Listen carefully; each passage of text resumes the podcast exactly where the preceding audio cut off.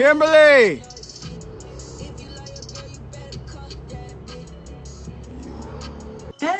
Oh, here I am. What up? What up, yo? Let me pause the soundtrack to my uh to the waiting room.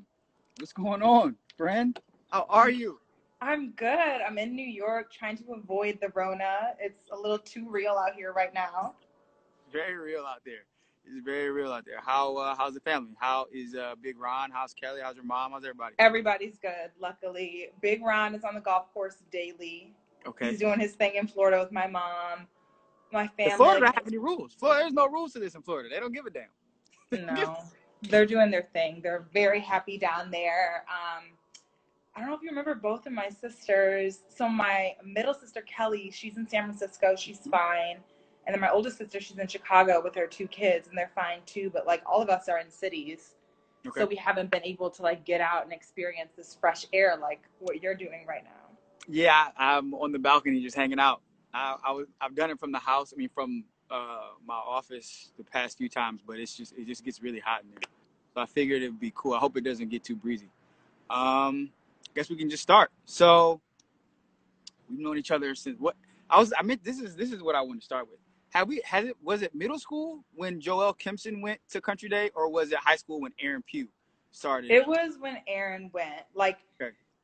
Joelle, it's so funny. He was in my advisory group. Like in eighth grade at Country Day when I first moved back to Detroit from Buffalo. But we first met in high school because of Aaron Pugh. I remember I had everyone over at my house one day. We were like thirteen and we were hanging out, and then my dad put all of us in his Cadillac and like took turns taking us to Birmingham Palladium. I remember this well. Yes, there are pictures of that night also on my on my Facebook. Uh, there are. It was a good night. That's, time flies.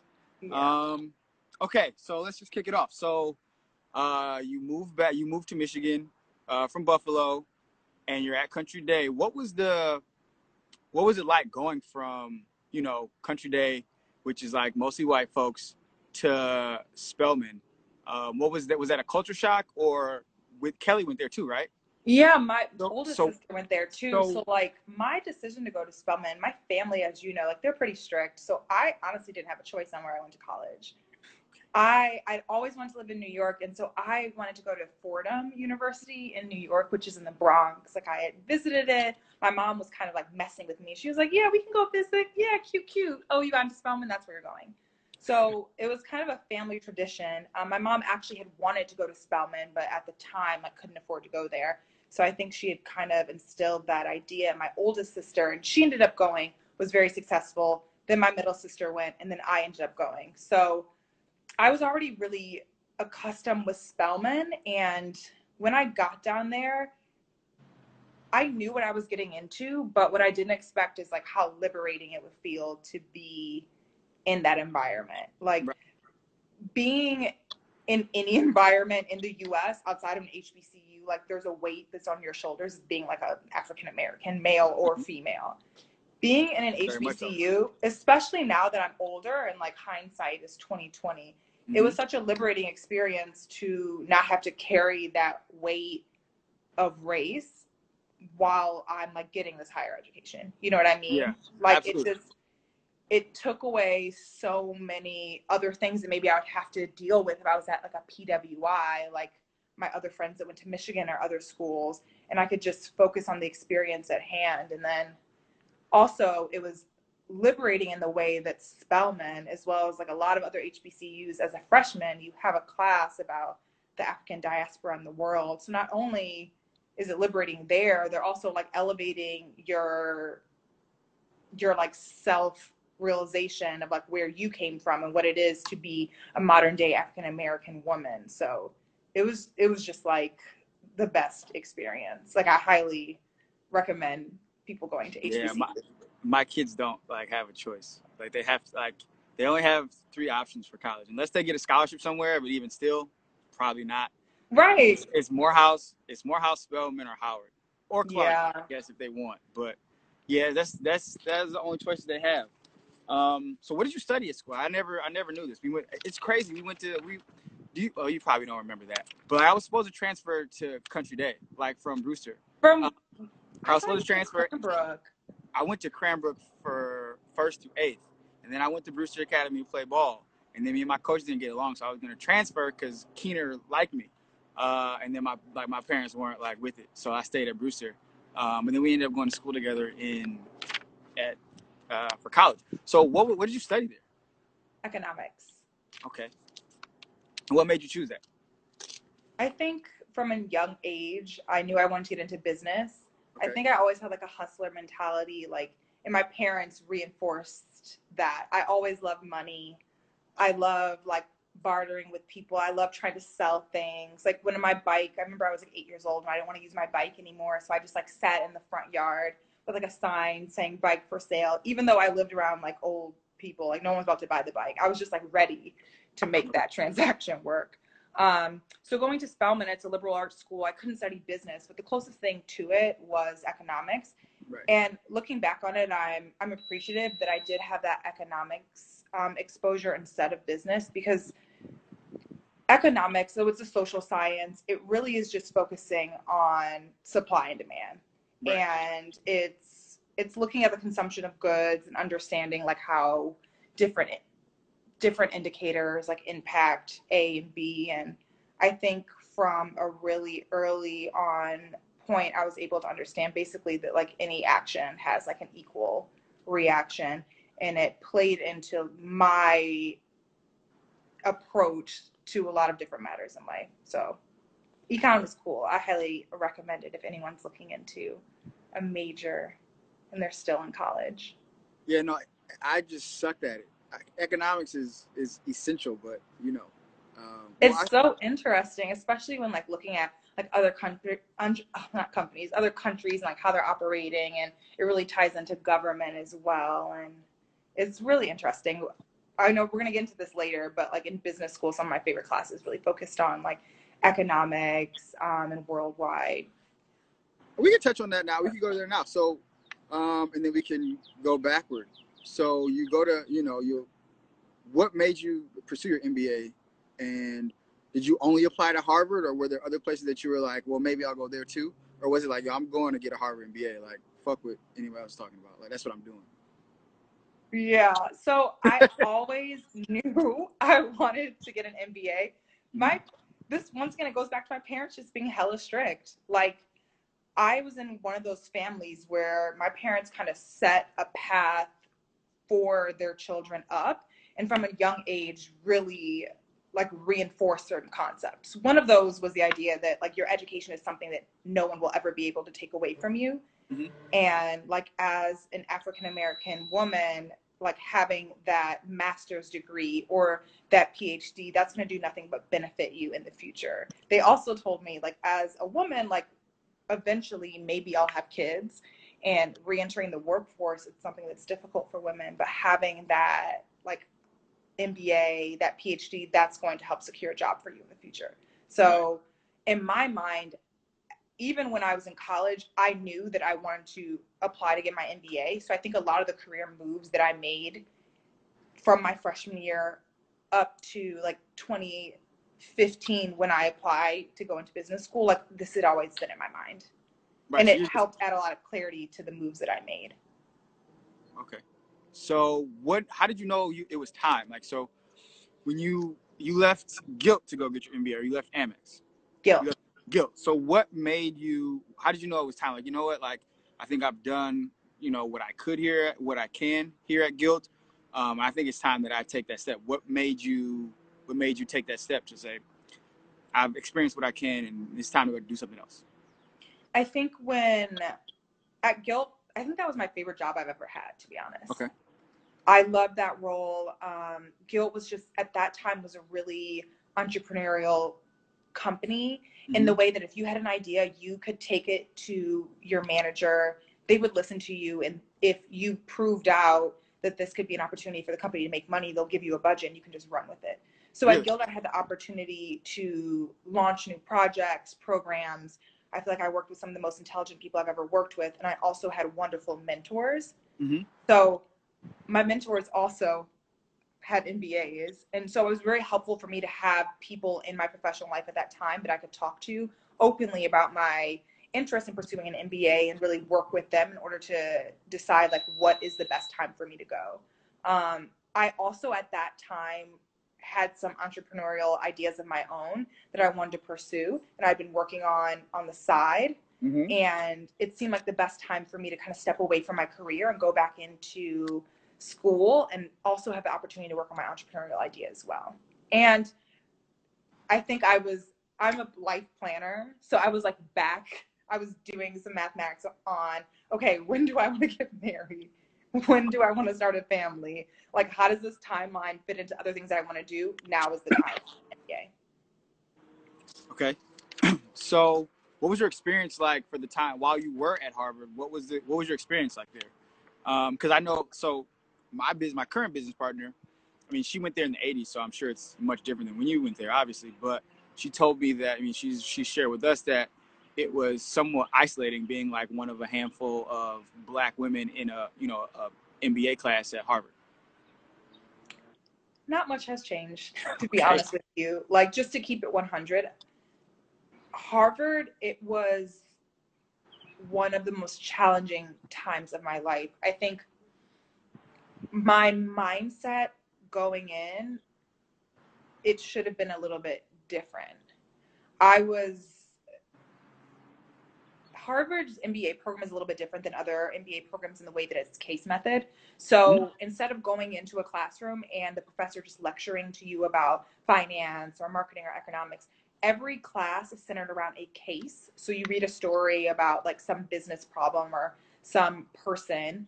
And then within that, there's different information embedded and the professor then uses the information in that case to teach the class. But the majority of the class actually consists of you and your different classmates exchanging ideas. Mm.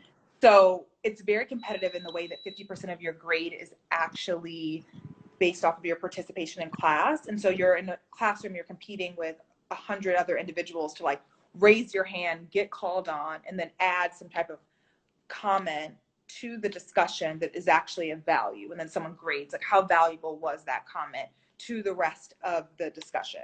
And that's the majority mm. of your grade. A lot of the topics that are discussed in these classes are actually controversial.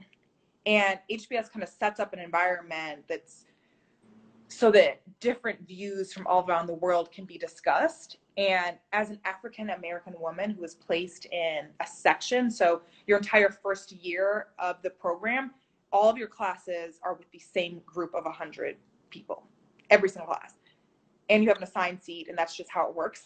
Being an African American woman in that environment, and a lot of these cases are like touching on race, and I didn't have that many Black people in my section. I really, really struggled with it.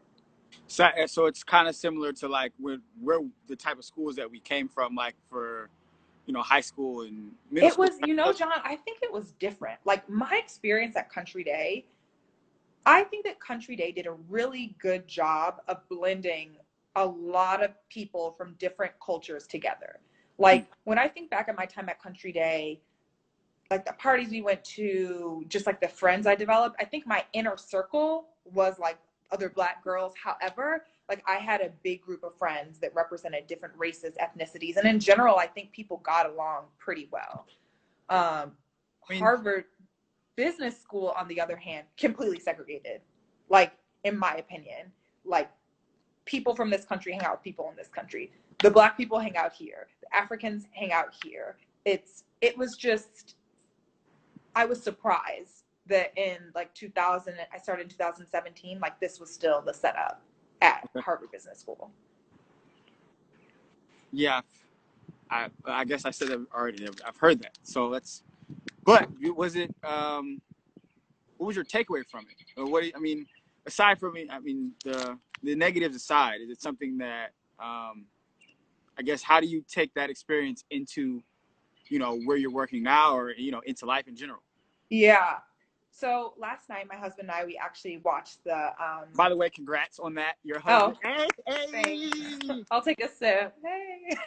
Cheers. um, I, we were watching the Michelle Obama, like, Becoming documentary on Netflix, and there's something she said about her time at Princeton where like she walked into this space that's supposed to be like one of the top colleges like in the world. And she realized that she is just, she's better and just as intelligent and just X, Y, and Z as everyone around her. Mm-hmm. I think that was my biggest takeaway from being at Harvard Business School. I think I went through a lot. I struggled. However, it just reinforced to me that like I deserve a seat at the table. And regardless of like what anyone says or what environment I walk into, like I deserve that seat. Okay. And so that's one of the biggest things I personally walked away from that environment feeling. So let's backtrack a little bit. You're coming out of Spelman and you start working at Amex. What made you choose Amex um, out of college? I mean, yeah. So, you, want to, you want to get to New York, but outside of that, what made you choose, what made you choose Amex? So being interested in business and looking for internship opportunities, from my personal experience, like all of the internships that were available and that paid well were in financial services. And like I said, like I'm about my money. I want to be in New York. So my first internship experience was at Morgan Stanley. I was doing private wealth management. It was cool, but at the same time, it was just kind of boring and it wasn't creative at all. And that's not really me. So I just made a slight pivot. So I decided, look, like I like financial services. I want to be in New York. Why don't I try a different type of role within financial services, but let's do marketing. And so that's what landed me at American Express. I think throughout all of my jobs, I'm just consistently doing small pivots. Like I, I, there's something I like, there's something I don't like about a job. I just make a slight change and I go to do something that focuses more on the things that I enjoy from the past job. And I leave the things I don't like behind. So that's how I got to Amex. I was an undergraduate marketing intern there, got a full-time offer. And it was really great. I think it was a really good place to start off my career. Um, I think I just learned so much. And it's interesting. I didn't get to pick which team I was on, but I ended up working on a team that managed charge card offers in the phone channel, which is like a long-winded way of saying I worked on the platinum, green, gold card.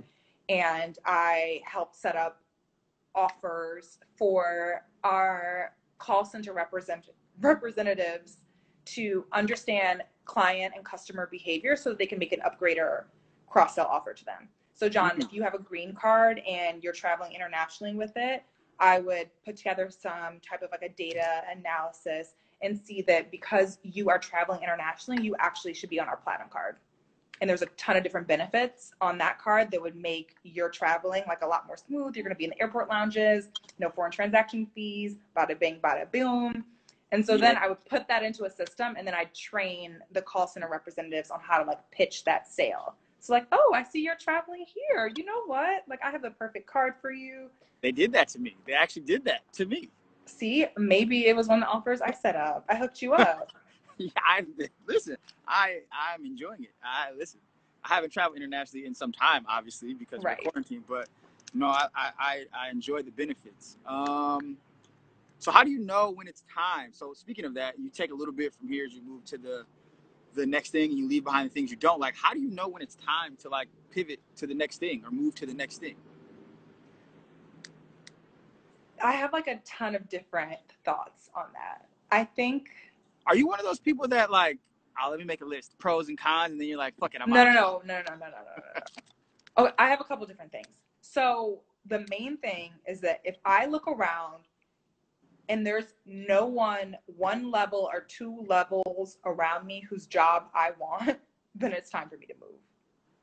That. That's like a big indicator because if I don't want to be where these people are, then like, why, why would I want to be in this job? Time out. Do you see this comment here? Her hair is better than yours? Because people are so mean. Do you want to talk about it? I can get you hooked up with these products. I do. I was gonna. That was gonna be one of the things that I was gonna talk to you about. I need the product. Okay.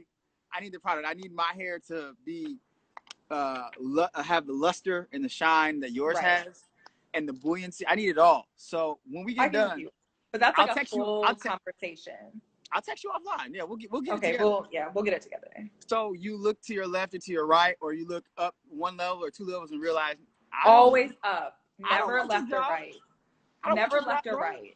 Okay. Always, Always up. up. One and or two levels up.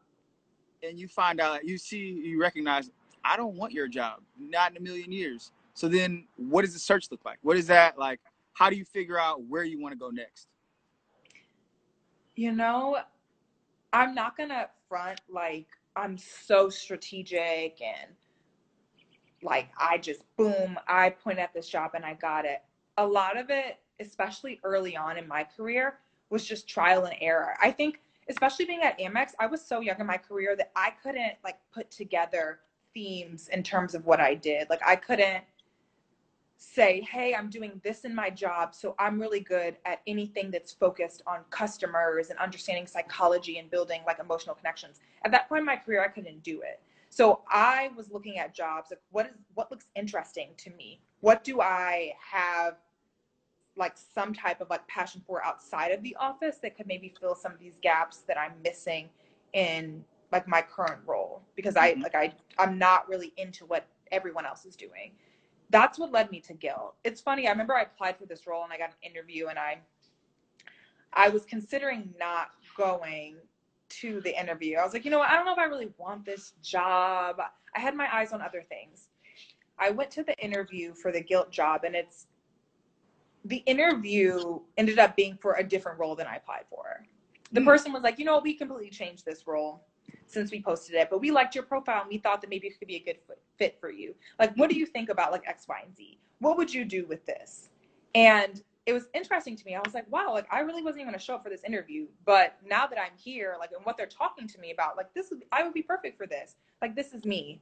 Yes, that's what led me to my job at Gilt. So I don't think there's like a perfect formula. I think you just need to apply for what you think you may be interested in. And I think the energy will come back to you in terms of where you're supposed to be. I don't, I don't think I have that much control over the jobs that I've gotten, to be honest. I think I've been qualified or overqualified and definitely the right person for the role, but I can't say that I always knew that I was supposed to be at Amex, at Gilt, at Prada.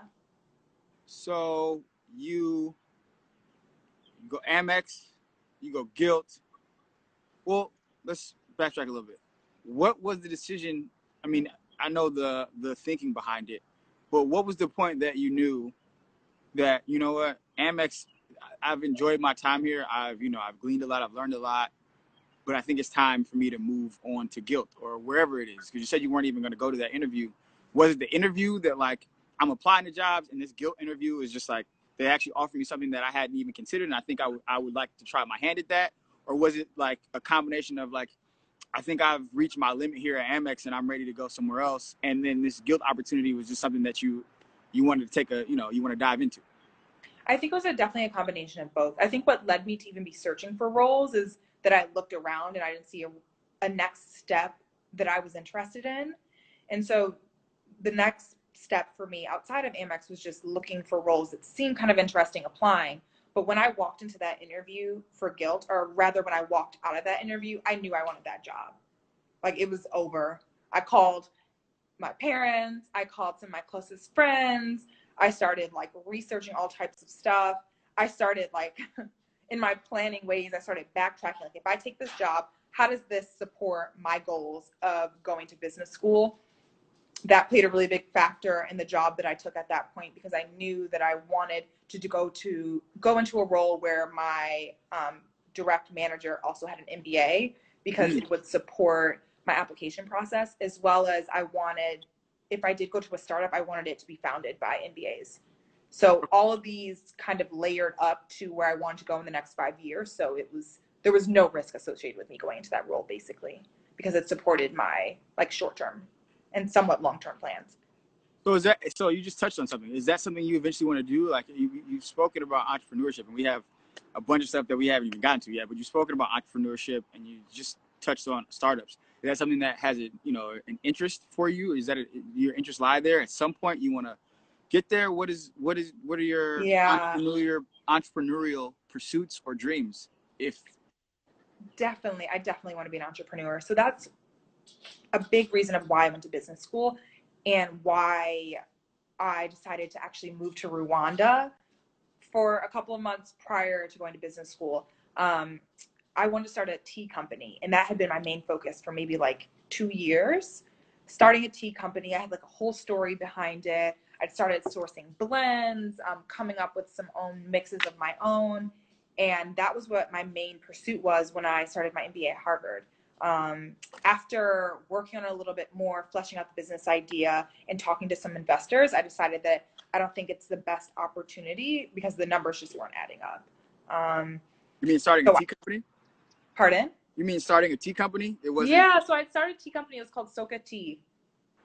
Okay. And I had my blends, and I traveled to a bunch of different countries around the world to like source these blends. I was really into it, but the numbers just didn't add up. And as we touched on very early in this interview, like, I'm, money. I'm just about my money. So I'm not trying to do like a business just because it's like cute or it's a hobby, because there's opportunity costs in me being away from the workforce for doing this. So if I'm going to start a company, it's going to be like a very financially successful company. And when I got deeper into my Soka Tea business, really the summer after my first year being at Harvard Business School, they give you, um, if you have a business idea, you can receive a fellowship through Harvard to work on your business idea over the summer. So I spent the whole summer working on it, and I just decided, you know what, like this isn't going to work out in the way that I want it to. It kind of left me at this ground zero point in terms of my career, because I had to then figure out where I want to go next. And that's kind of what led me to take that time away from the M B A program and return to the workforce and like figure some other things out. Okay.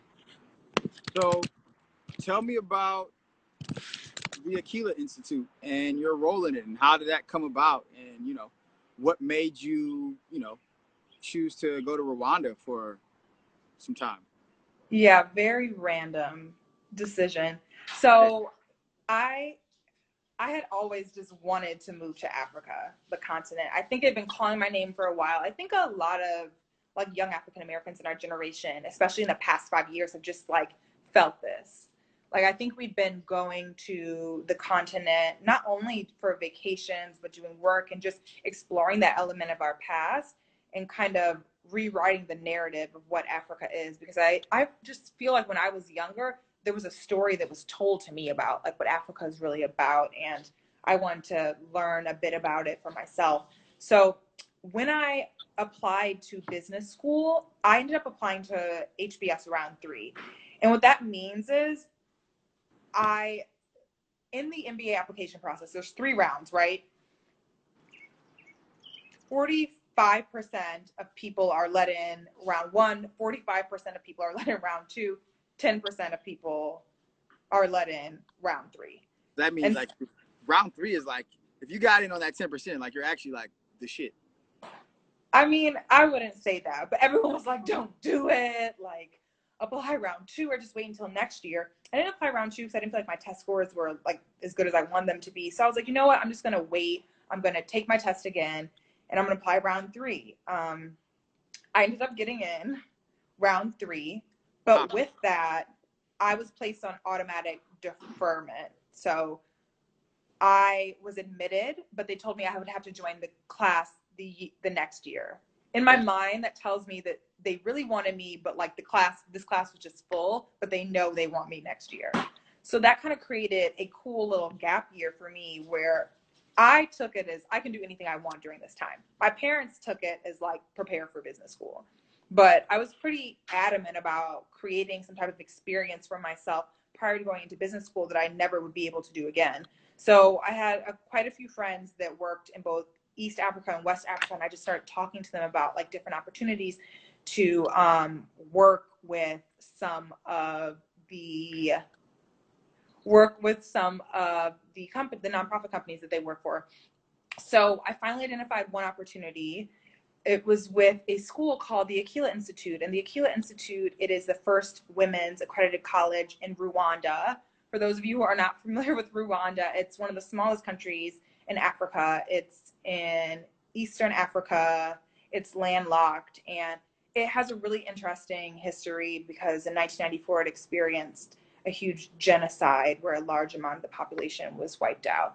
So it kind of has... Um, a strong like past, and through that past they've been weaving a new generation of young people and really educating women and moving forward with technology. So I received an intro to the Akilah Institute. I chatted with some of the administrators about like my background. Um, I mentioned that I went to Spelman College, which is like an African-American women's college, and my interest in entrepreneurship. And they told me that they were interested in launching the first cohort of their incubation center for entrepreneurship, where students who have small business ideas could come into this incubation center and work on fleshing out these ideas, validating their business model, um, identifying who is their target segment, and really testing out their product and taking it to market. And so it was just kind of a serendipitous opportunity because that's a passion that I have and I have experience in that. So I told them if they'd have me, I'd be happy to like lead that first cohort of the incubation center. And I told them they didn't have to pay me. Uh, so they were like, yeah, come on over. And once again, being about my money, I negotiated with Gilt, um, allowing me to work remotely from Rwanda for four months. And they the agreed. Get, secure the bag, Kim. Secure the damn bag. You have to secure the bag. So I like reduced my hours by twenty percent so that I could still be full-time and get benefits, but but I just adjusted my hours.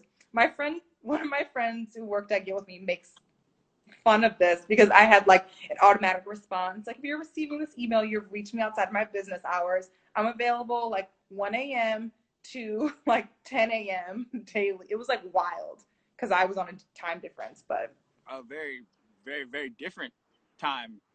Yeah, what you were on. You were that's, how many hours difference is that? How many? I think it's is it? No, it's like your it's like six hour difference. Okay.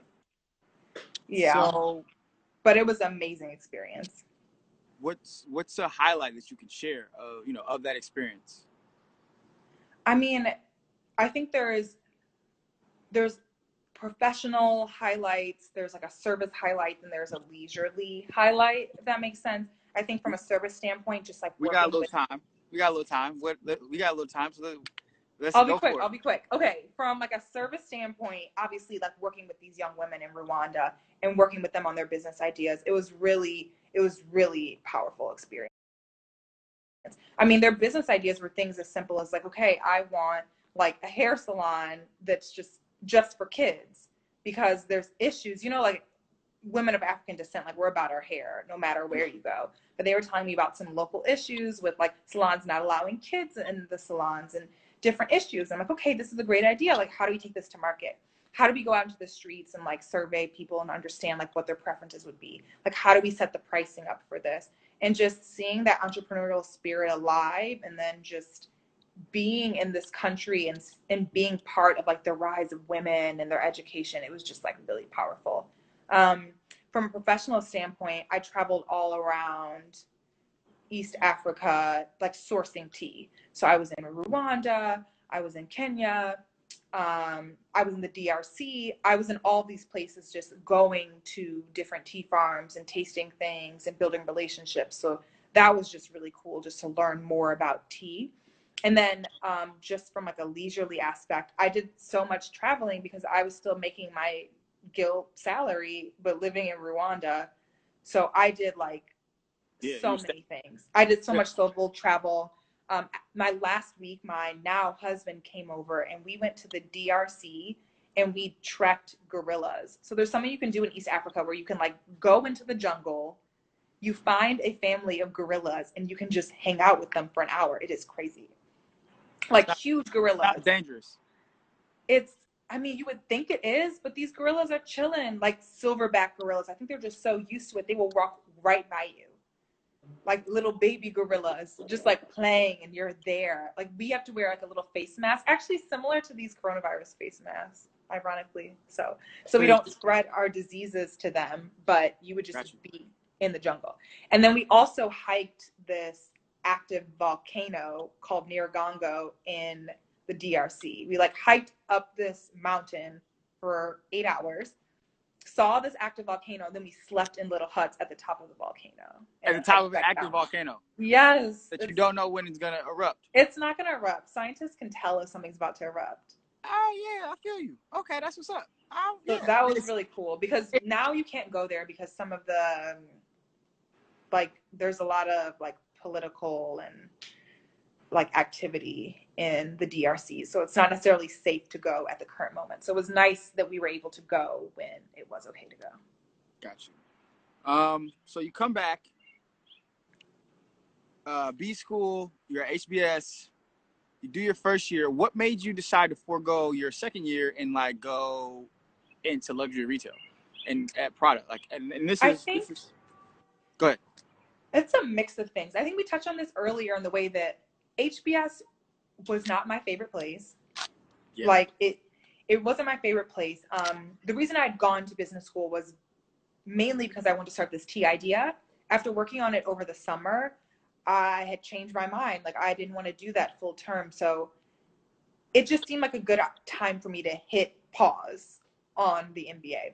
And luckily that's something you can do. Harvard allows you to defer your M B A for five years. So there's a lot of flexibility with that, and you can return and finish your second year whenever you'd like. And I had started thinking about like past career experiences, and like luxury retail and fashion was something that I've always been interested in, not only from a professional standpoint, but just from a personal standpoint. When I was at H B S, I'd been very active in the Retail Luxury Goods Club. I'd helped like chair some fashion shows they had there. So it just seemed like an interest that I had, that I had fully dove into.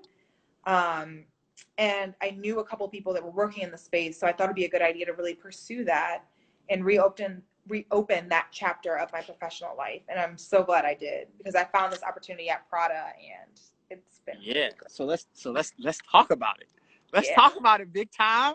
What is, what is, what is it like? What is it like working for one of the premier, I mean, one of the most innovative fashion houses, like, you know, in the history of fashion, to me, at least in, um, and even where we're from, like, you remember when we were in, in high school and niggas are wearing, yeah, we could curse on the this podcast, by the way. Everybody had the Prada. Niggas, niggas is wearing Prada boots, the Prada, the suede sneakers, the America's Cup. Like, everybody had them. So, like, what is it like to now be a part, kind of be a part of that, you know, that corporate culture?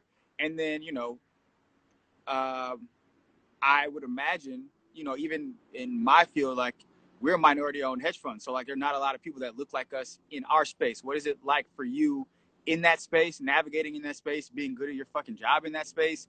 And, like, yeah, what's it, what's it like, and, and what wisdom it's, can you impart? It's crazy. So I'll first start off by saying this. I got this job because I slid into the hiring manager's D Ms on LinkedIn.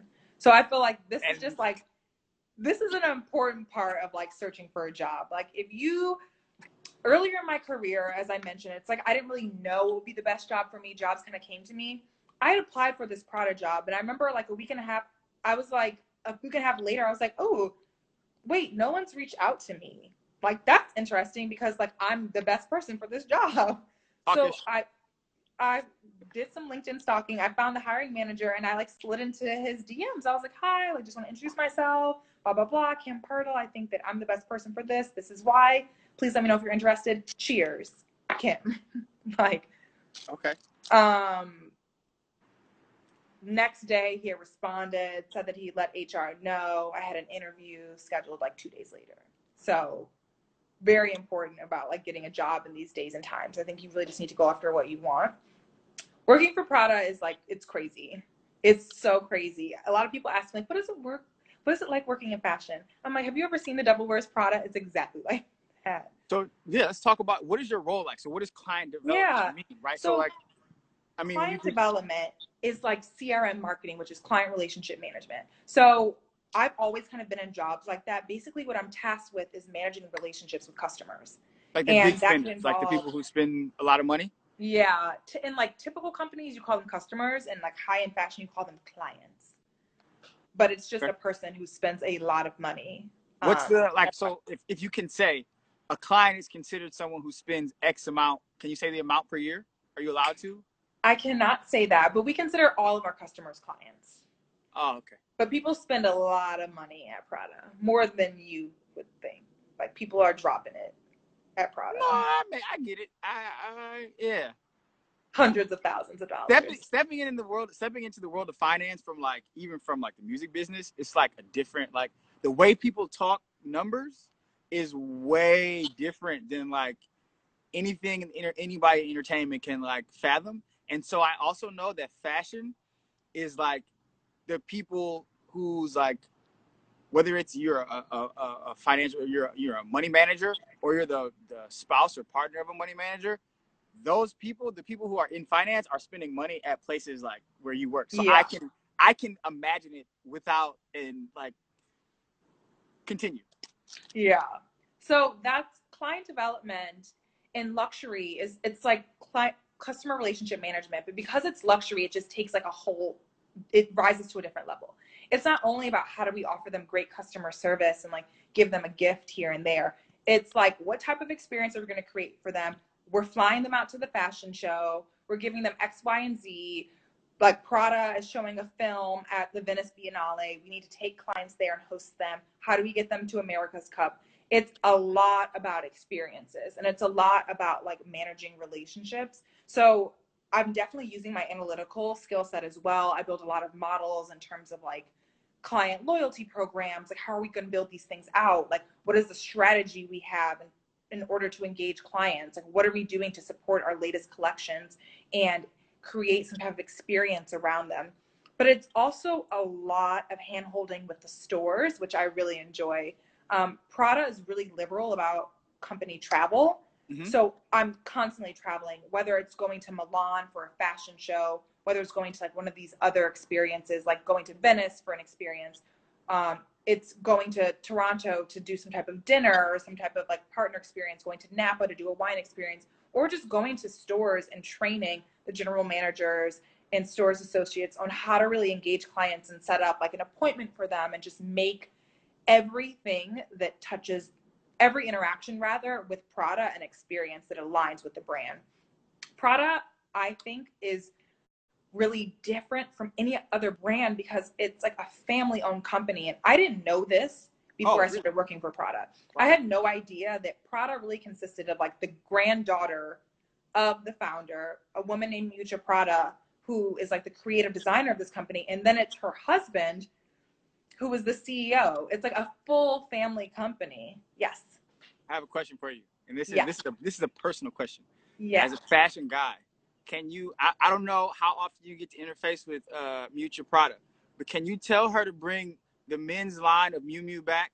I just ha- I just had to find So did is it coming are back? You familiar that Raph was just signed on to be like a co-designer? I don't know no it like we haven't announced like a men's Miu Miu, but like I think that's something that could come now that we have Raph like signed back on. So I just bought these leather these leather uh, pants off uh, not just but before uh, COVID shut everything down. I bought a pair of leather Miu Miu uh, pants on the real real off Grailed.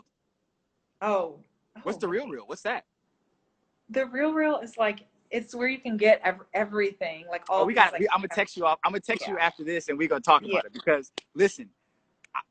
Anyway, continue. Continue telling. We'll, we'll talk.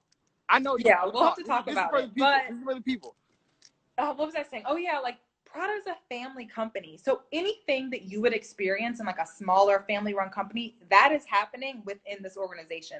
So it's crazy. I have exposure to so many things that are going on. I've only met. We have to refer to her as Missus Prada in the company. It's a little weird, but we're like, oh my God, Missus Prada wants to do this or Missus Prada this. I've only met her once, like had a conversation with her once. But as I'm saying that, it's wild.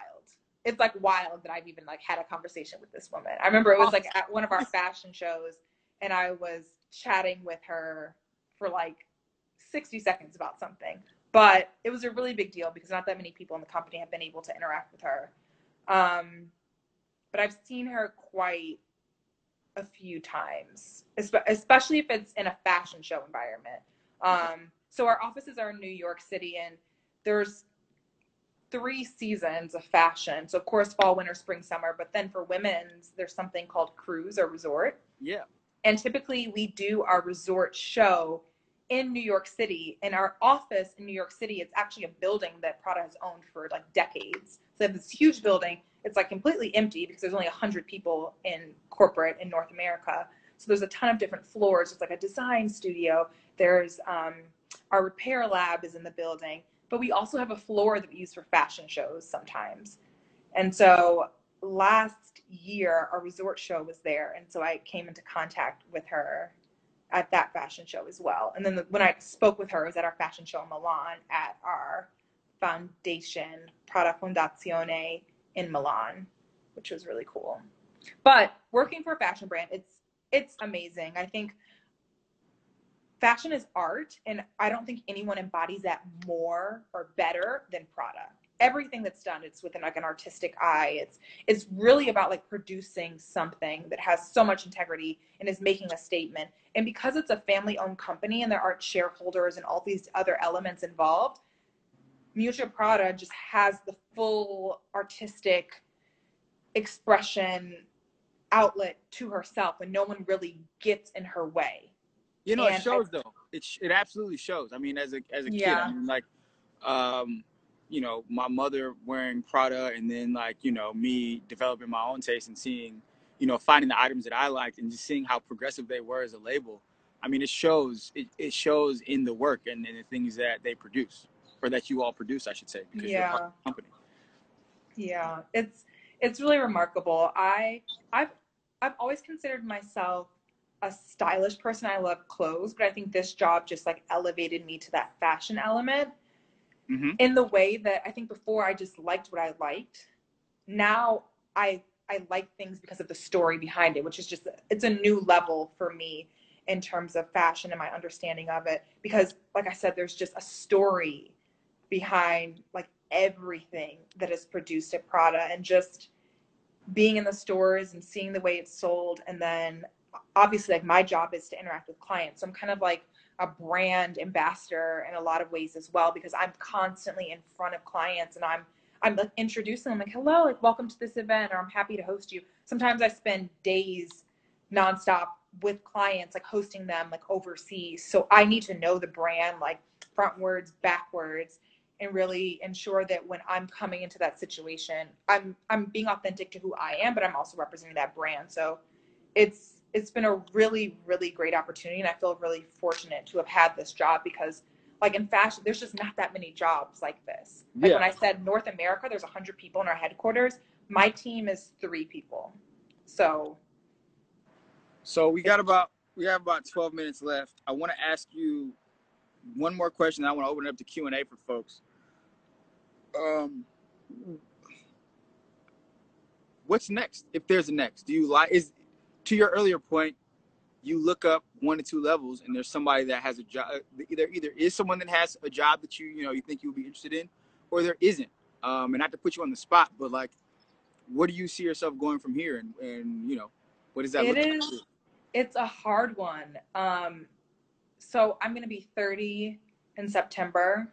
Um, yeah. Like as we talked about, I recently got married. So now we're working on like our plans. We're both about our money. So we're trying to figure out, okay, like what do we need to do to build like that wealth that we want? Cause that's something that's just, to be honest, it's like on our mind.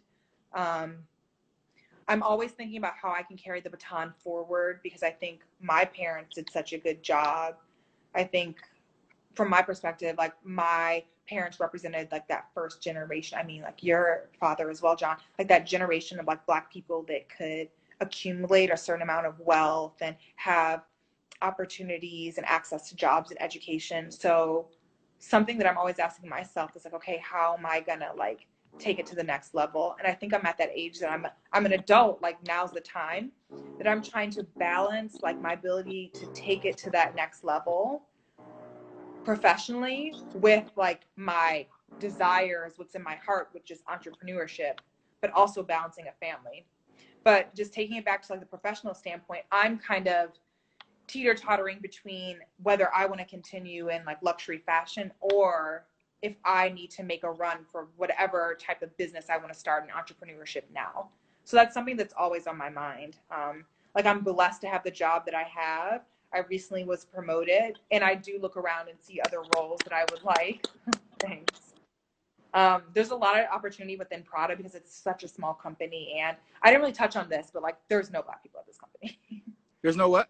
There's like no Black people. There are three Black people I was gonna, I didn't in our like... corporate office, and it's it's that's a whole nother conversation about what it means to be like a Black person, African-American at Prada in the fashion industry. It's still very closed well, that's, off. I mean, we let's talk about that though. That's something I, I, you, I forgot to even bring it up, because I, I was enjoying listening to you talk about, you know, your experience there. But like, what is that like? Again, coming, well, I think what I've gleaned in this conversation and, and, and reflecting on a few things is that I recognize that post, um, you know, now that we've obviously we graduated high school, most of my friends from that time went to school with you and not so much the kids that I went to Cranbrook with, because Cranbrook, my experience at Cranbrook was far different than, um, than that of, you know, whether it's you or Aaron um, or anyone else, uh, Celeste, anyone else or Jasmine that was at uh, Country Day. It's far different.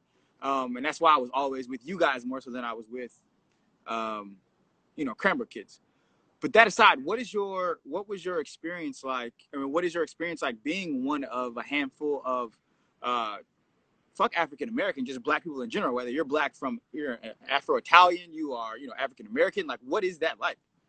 It's challenging. And it's, it's not so much challenging in the corporate office, but Prada is a company that is, it's very liberal about travel, and everything happens in Milan. So you have to go to Milan, you have to have these interactions. And like, Italy isn't used to people who aren't Italian or European. Do you Within have to learn Europe, Italian? They're... No, go ahead. Do you have to learn Italian? No. I mean, I know like little things, but like, I'm not that invested in learning Italian. Like, I'm already trying to learn German because of my husband. Um, but Europe is just a whole nother beast in terms of race. And that's, that's actually like a whole nother conversation. But Europeans, from my experience, are very like insular in terms of like the country that they're from. So like, Italians love to like claim Italy, like Germans love to claim Germany, that French love to claim like French, I mean France, sorry. Um, so not only is it like a barrier being not Italian, but then adding in like the black layer, there's like, I have seen five people in Italy in my life. Like, and I've been to Italy quite a few times. Like, I never see other black people there. And not only to be black, but to have like natural hair and to just, it's something that they don't understand. And I think when people don't understand certain things, it's difficult for them to interact or support. And I don't know, it's a challenging element. I feel grateful that I'm on a team at Prada that is pretty diverse. My boss is Mexican. Um, my other teammate was Cuban. So like, we're, we represent a more diverse set of people within the organization, but I think that diversity in fashion will continue to be a challenge. But as one of the people who is in the industry and represents that group, I just, I need to be on my best behavior. It's like, it's classic story of like an African-American in any um, yeah. setup. Like, you need to be excellent all the time. Like, you can't fail, because I feel like there's people are just looking at you with a certain outsider perspective. So you just need to show up, you need to perform. And especially in fashion, like, I need to always look my best. I always need to be put together, because someone's going to say something if I don't. Okay. Um, so I guess we can open it up to the Q and A. If any of you all that are tuned in right now have questions, click that question mark uh, that's next to the comment uh, or the, yeah, the comment bar, and you can just uh, type your question and submit it to Kim. God, we have one already. Um, oh, really? We have, we have, yeah, we have two. How do you feel being a black woman has helped and or hurt you in your career? Let's see. How has it? Okay, I can start with how I think it hurt me. Okay. I think, and I think my answer to this question, I think, it depends on the environment that you're in. And I think you always need to navigate to the environment where elements of who you are become a positive instead of a negative. In my first job, I feel like being an African-American woman hurt me in certain ways, that I feel like I was raised always to like be put together. I need to look my best. I need to be very formal in terms of the way I interact with people. And I think in my role at American Express, that hurt me. Mm-hmm. I think that my conditioning of always being very presentable, on together all the time, a lot of my colleagues looked at that in a negative way. Really? Yeah, I, I really felt that way. I felt like I, in that role, I needed to adjust who I was to the culture of the company, and there wasn't room for me to be myself.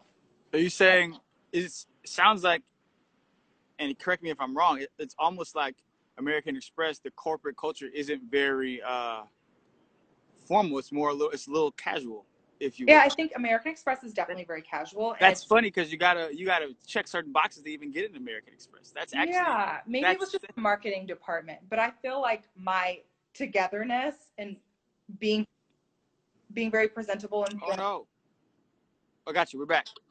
Normal at American Express, it did not serve me well. Okay. Yeah, I think people didn't understand where I was coming from, like my background as like an African American female. Um, in ways that it's hurt me, I mean, I'm sorry, that it's helped me. I think this just goes without saying. I think by being so put together mm-hmm. and very formal and just prepared and maybe over prepared in certain environments, it served me well in terms of performing. I think that everything that my parents told me when I was young, like you need to always like be not perfect, but you need to be like a ten, like you need to have, you need to be prepared. You need to go into environments, like knowing everything. You need to, you can't just show up, you show up and you show out. And I think that has served me well. And I think that maybe other people hadn't been raised in that way and they hadn't been conditioned from a young age that like, you need to be excellent all the time. And by that being ingrained in me from a young age, I think it served me well in my career. Gotcha. Um, um, that, that was the same question. Well, I don't know if we have any more. Does anybody else have any questions for Kim? Uh, if not, I'm not going to hold you up. I think we've done the hour. I try to keep it between forty-five minutes and an hour, and we are at fifty-seven minutes. So, you know, I appreciate you, my friend, my lovely friend, my thanks, John. Brilliant friend. I feel like I'm sweating. I have this like light on my face. Oh, we have a question. How do you think your experience at Harvard Business School prepared you for being one of the only Black people at Prada? I think we kind of already answered that, kind of, right?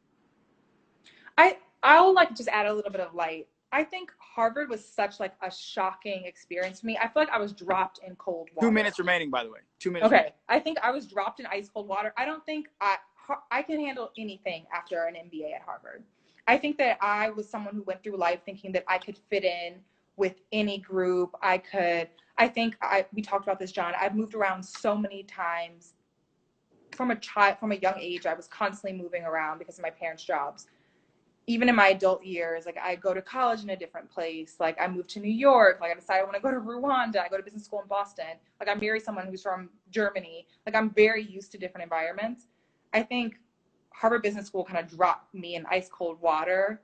And it reminded me that there are still experiences that I may not be able to walk into and be able to knock out of the park. So I need to be more observant and give things more space to learn and understand that new environment. And so Harvard Business School taught me that. So I think it set me up really well for Prada, going into another environment where I'm around a completely different group of people. Gotcha. Well, thank you so much. I love you. Uh, give your give your uh, mom and dad my best. Tell Kelly I, I said hello. Um, I'll text you because we got some things. That I, we do. Things we gotta, do. I got to ask you. I was supposed to ask you um if we can get it. My homie, he saw the flyer, he was like, yo, can we get a discount? Um, who said this? Do I know but no, um, we'll no, chat offline. I'll, I'll hit you I'll hit you offline. Thank you so much uh for taking the time to speak with me. I will talk to you soon. Stay safe and talk soon. Bye. Bye bye.